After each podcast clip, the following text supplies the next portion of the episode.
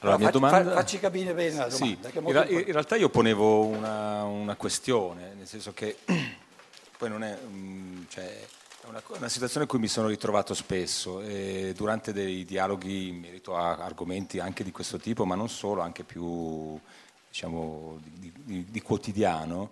Eh, mi sono trovato a confrontarmi con persone anche molto preparate, colte, che ehm, tendono a portare a un livello anche, più... Anche oneste, eh? Anche oneste, ma sì, certo, sì. Ma no, certo. no, ma persone che conosco anche bene, che stimo, eccetera, ma che portano mh, proprio per una forma mentis eh, all'astratto eh, dei concetti che invece per me diventano interessanti nel momento in cui trovano eh, un elemento concreto, trovano un rapporto col percepibile, appunto, con...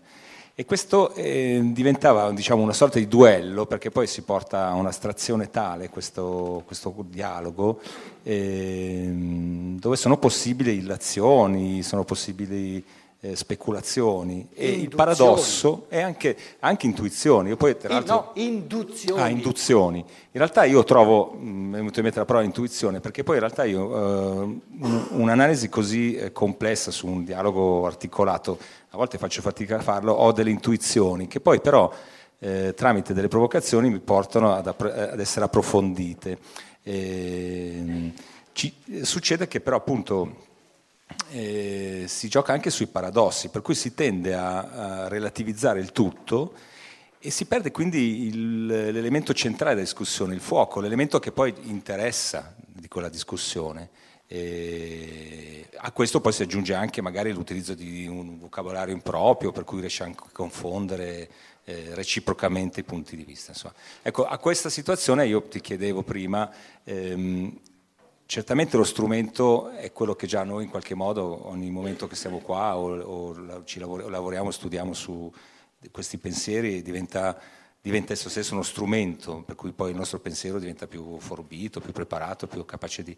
Però mh, mi trovo spesso a scivolare anch'io in questa forma di astrattismo, o comunque di rimanerne vittima. Quindi la mia domanda è cosa si può fare per cercare di tenere sempre una strada lineare, insomma, rispetto a questi...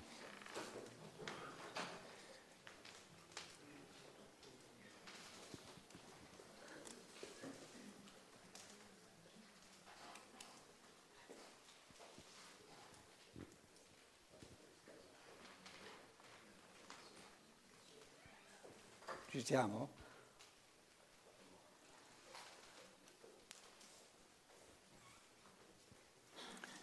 Butto lì una proposta.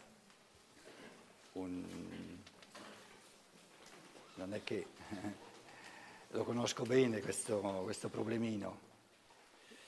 Sono decenni che per modestia intellettuale, secondo me Stein intende dire Prima di tutto che io mi rendo chiaro, ma proprio sinceramente chiaro, che il pensare, poi tra l'altro il pensare moderno di, di persone che hanno alle spalle tutti questi pensatori, andiamo indietro di 300 anni, tanti non c'erano, adesso abbiamo alle spalle tutto, è già stato pensato tutto, quindi abbiamo a che fare con persone intelligenti che vengono con la forza di tutti questi filosofi, di tutti questi... E io capisco, intendo Stein, in modestia intellettuale, nel senso che ehm, una persona intelligente oggi, se fa un passo successivo rispetto alle sue convinzioni, che sono intelligenti, sincere, eccetera, il passo successivo sarebbe quello di dire L'intellettualismo, l'esercizio libero della speculazione, può dimostrare tutto e può dimostrare tutto l'opposto.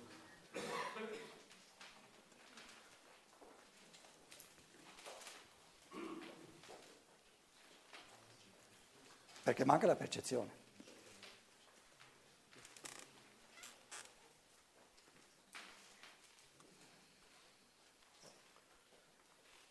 E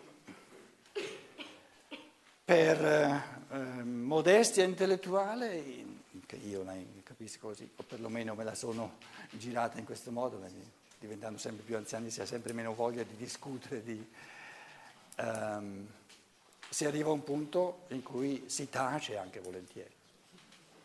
non si sottovaluta più la, la, la, la, possibilità di convincere l'altro di qualcosa che, che lui tanto te lo può provare, ma ti può provare anche l'opposto.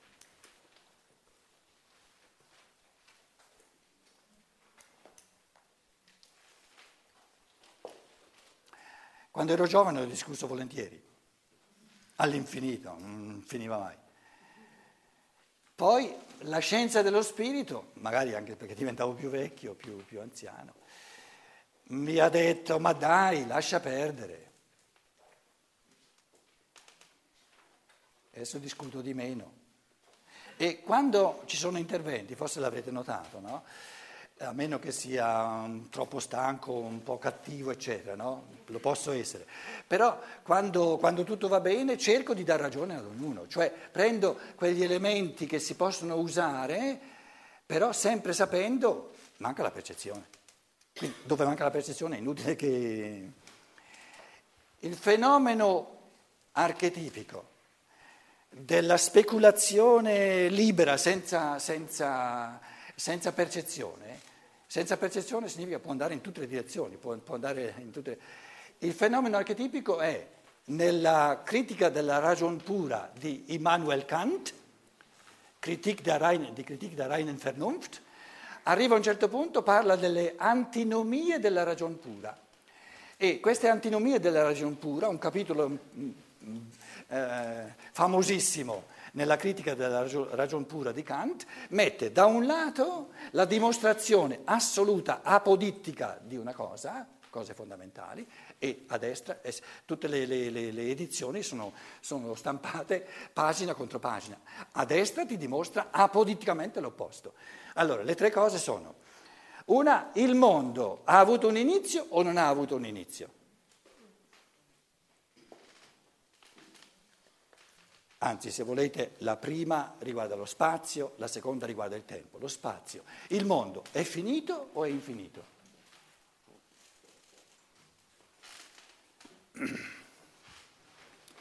Questo io volevo dire commentando la tua domanda, no? come risposta.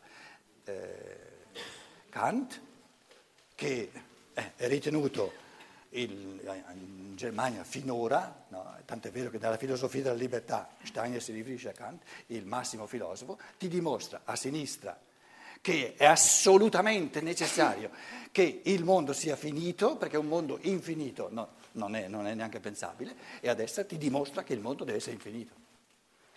Ha avuto un inizio o c'è eternamente? A destra ti dimostra che deve aver avuto un inizio, a, a destra, a sinistra, dall'altra parte ti dimostra che non ha mai avuto un inizio, c'è da sempre.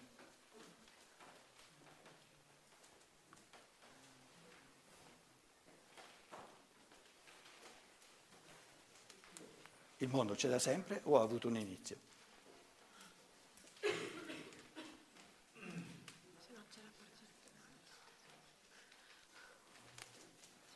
Guarda che io non c'ero, eh. Quindi non ho la percezione. Vedi? Non avendo la percezione so che il pensiero può andare in tutte le direzioni. Allora, poi i teologi, capito, hanno dato manforte a, a Kant dicendo, oh, se c'è stato un tempo, perché Dio deve essere libero di creare il mondo, no? Perché se, se non è libero, se non crea liberamente, è costretto, allora che Dio è se è costretto a creare il mondo? Se è libero di crearlo, c'era, c'è stato un tempo in cui non l'aveva ancora creato e ha deciso di crearlo. Ma un creatore, al tempo in cui non ha creato nulla, non è un creatore. Eh. C'è un bel problemino questo Dio che, che è creatore, ma non è ancora creatore. Che Dio è? No? È un Dio non Dio, un creatore non creatore. Perché per essere creatore deve creare, se no non è creatore che sta a dire il discorso, tutto astratto perché manca la percezione. Si può dire tutto quello che si vuole.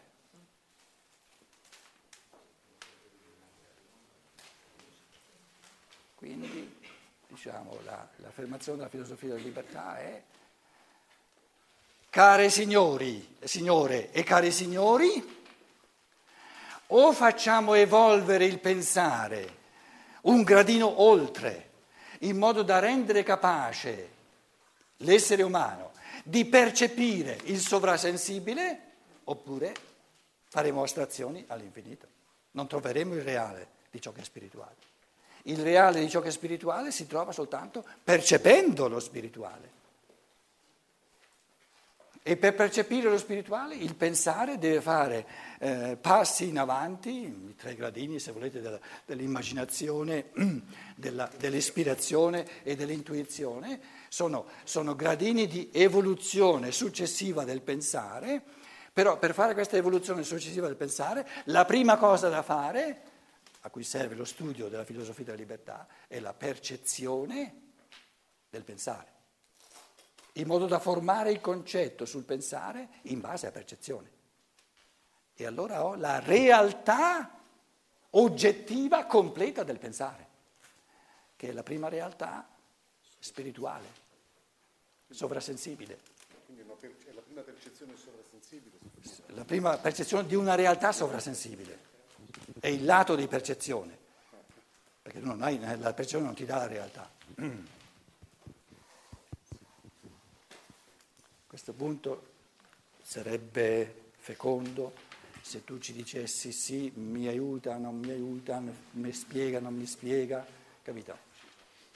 No, no, assolutamente, sì, l'argomento si è ripreso dopo la domanda che ho fatto prima della pausa e, e mi, mi, si spiega anche durante le, le conferenze, cioè adesso queste parole aggiungono chiarezza, ma io poi del resto quando sono messo alla prova quando sento che c'è una verità eh, in quello che argomento, ehm, eh, la riconosco anche non solo perché mi convinco di questa verità, ma perché c'è, eh, come dire, tutto torna in quello che, che poi vado a esprimere. E, ehm, tra l'altro quando parlo di verità mi sono già sentito dire tante volte che una verità non esiste. Quindi anche lì diciamo di nuovo di fronte a... Che è vero, che è vero, perché la verità è, è la realtà. La verità è la realtà, la verità non è qualcosa di astratto, un, un assunto astratto. O io ho un frammento di realtà, allora ho la verità di questa realtà. La verità del pensare è la realtà del pensare. La verità di una bistecca è la realtà della bistecca. Se io non ho la realtà della bistecca, cosa ho della, della bistecca?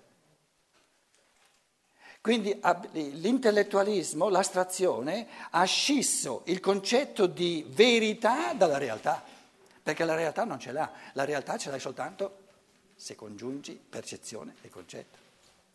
Allora, non avendo la realtà di ciò che è sovrasensibile, perché non c'è la percezione, giustamente, parla di verità. Ma verità significa astrazione a quel punto lì. E ognuno ha la sua. Certo, come il concetto di libertà, libertà è un'altra esatto. astrazione. Esatto, che, certo. e, ognuno, e ognuno, come dire, estrapola e, e, e e, generalizza le sue esperienze dove lui ha di fatti eh, percezioni di, di, come ha vissuto la libertà. Ma è tutto astratto, è tutto, ognuno ha ragione e nessuno ha ragione. Perciò ti dicevo, dicevo no, a te, a me, a tutti noi, a un certo momento con questi bravi amici che sono intelligenti, sono, molti sono anche onesti, cercano, no?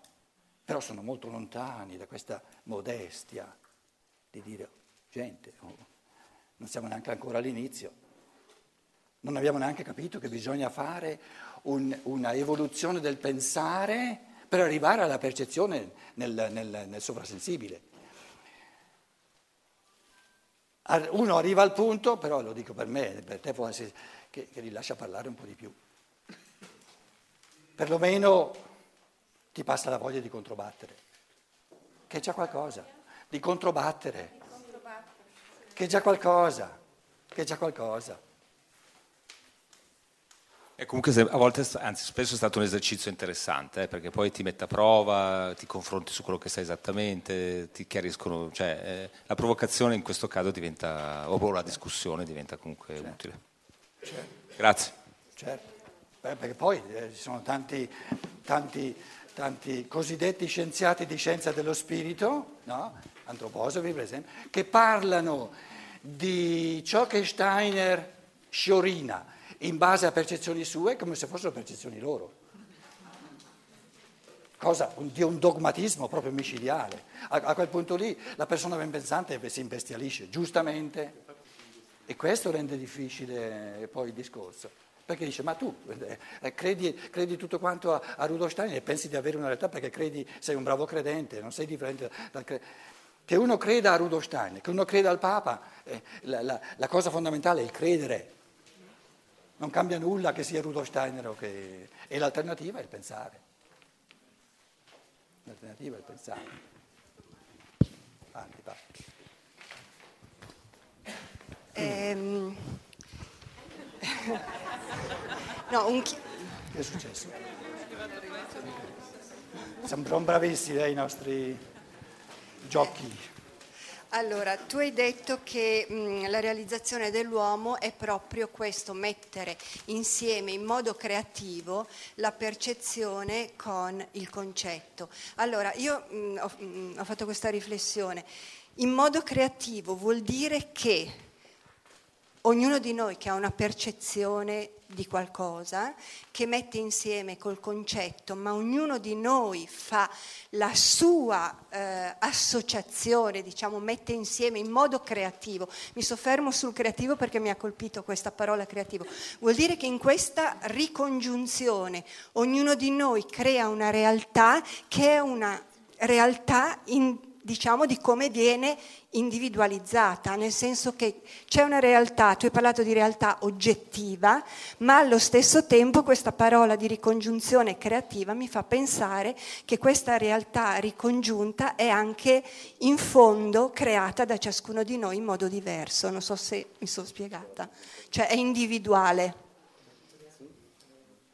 Allora, bisogna distinguere bisogna distinguere. Il concetto di rosa non ha nulla di individuale o di personale, ce n'è uno solo, o è rosa o non è rosa. Però la rosa che io percepisco è diversa dalla rosa che un altro percepisce, ma questo è secondario, perché la percezione non è la realtà della rosa. La percezione è un inganno dello spirito umano e il pensare è un processo di disinganno. In che cosa consiste l'inganno della percezione? Mi obnubila il pensiero, me lo presenta come una cosa secondaria, mi dice io sono la rosa, io sono la realtà della rosa. Si mette lì bella, oh, Capito? Questo qui, la percezione. Tu sei, no? Il percepibile di te non c'è nulla a che fare con te, o, o quasi nulla. Quindi è inutile che mi inganni. Chi sei te?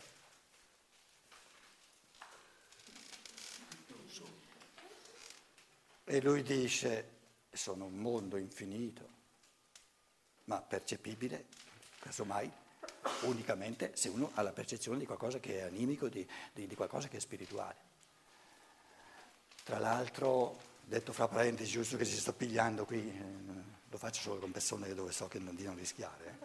Eh, ehm, tra, detto fra parentesi, è proibito a questi livelli dell'evoluzione, anche all'iniziato più alto, Rudolf Steiner, di percepire l'animico di un altro essere umano a meno che questa percezione sia necessaria per un compito da svolgere per tutta l'umanità. Altrimenti è per natura lesivo della libertà. Quindi chi io sono, tu mi, mi, stai dicendo, chi io sono nel mio essere dell'anima, nel suo spirito, non sono fatti tuoi. Capito?